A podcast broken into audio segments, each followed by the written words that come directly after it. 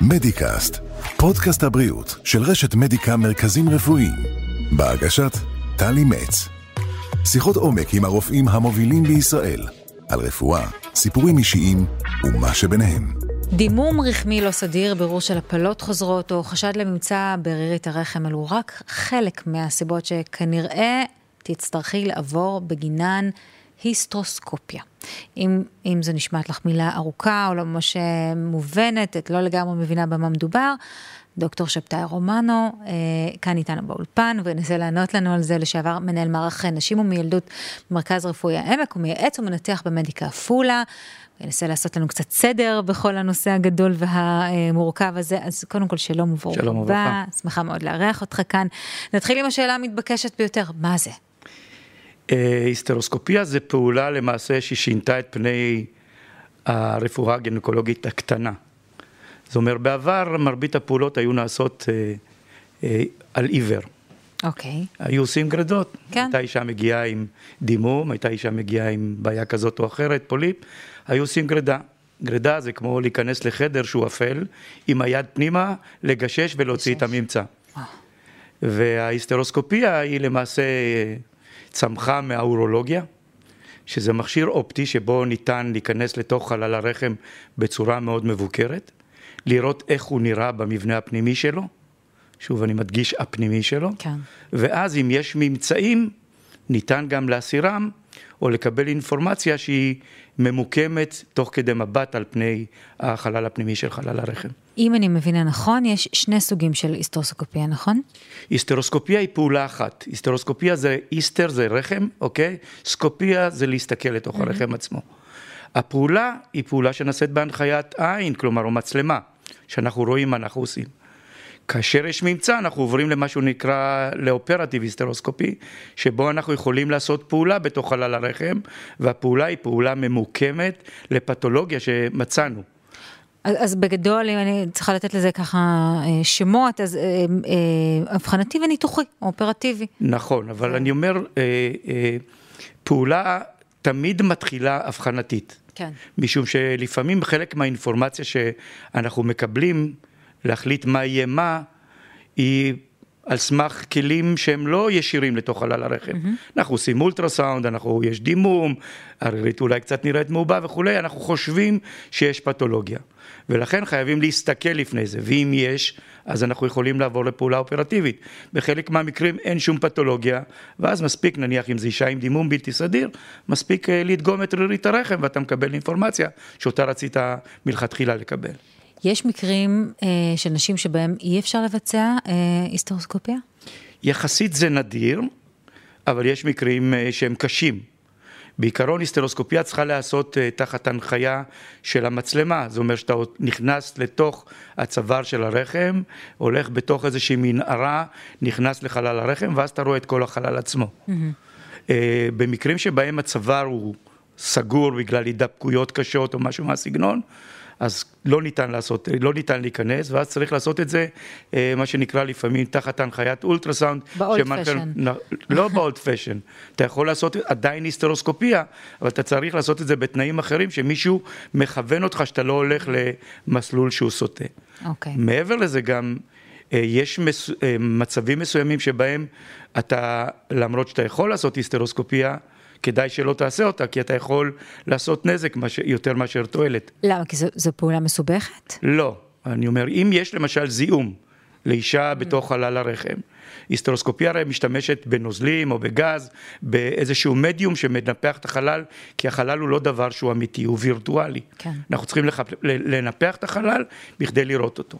עכשיו, אם יש זיהום בחלל של הרחם, ואנחנו יודעים שיש המשכיות בין הפתח של הרחם לבין חלל הבטן, אתה יכול לפזר את הזיהום לתוך חלל הבטן ולעשות מה שנקרא תהליך זיהומי שהוא מורכב יותר. יותר נזק מתועלת. נכון, כן. נכון, נכון. Uh, מתוך הדיווחים שלך, מתוך ההיכרות שלך, זה תהליך שכואב לאישה? תראי, אני יכול להגיד שבארץ קצת שונה המצב מאשר בחו"ל. כשאתה נמצא בחו"ל, אז uh, כמעט 70-80 אחוז מהפעולות האבחנתיות, וחלקן גם האופרטיביות הקטנות, מתבצעות על ידי אה, משככי כאבים קצת, אולי קצת סדציה. בארץ אישה, אישה לא רוצה לסבול, והיא מעדיפה להגיד למה אני צריכה לסבול, ואני מקבל את זה, כלומר זו גישה שהיא מקובלת. המשמעות היא שהפעולה היא קצת אה, מורכבת, כי היא צריכה חדר ניתוח, היא צריכה את, ה, היא צריכה את, ה, את המרדים שיש שם, שיעקוב אחריה. בחו"ל בחלק גדול מהמקרים זה מתבצע במרפאות. גם בארץ יש מקומות שבהם הפעולה הניתוחית הקטנה או הפעולה אה, אה, ההיסטרוסקופית האבחנתית מתבצעת בקהילה בחוץ. כלומר...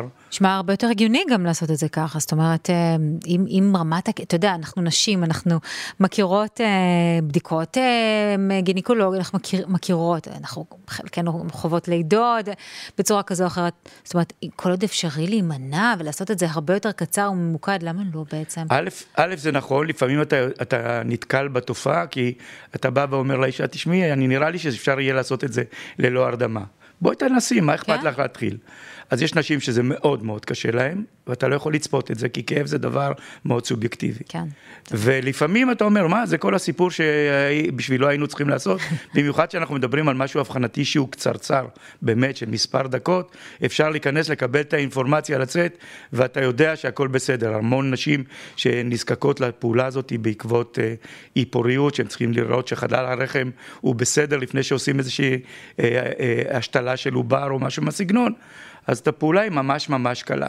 אבל אני אומר, זה נורא תלוי באישיות של האישה עצמה. הכאבים בגדול אה, מסתכמים בזה שעוברים את תעלת הצוואר, ואז מנפחים את הרחם. הניפוח של הרחם גורם לאיזושהי הרגשה של לחץ כמו כאב ויסטי, זה התכווצויות כמו בווסת עצמה. כיף זה לא, אבל אה, זה לא כיף. סביל. לא, כיף זה לא, אבל אני חושב שזה שווה את כל ה... את צריכה להבין שמשהו שהוא נעשה ללא הרדמה, האישה יורדת, הולכת הביתה ובזה זה נגמר. בדיוק, כן, הרבה יותר כן, פשוט. נכון. איזה סוג של ממצאים בעצם אפשר לגלות בתהליך הזה?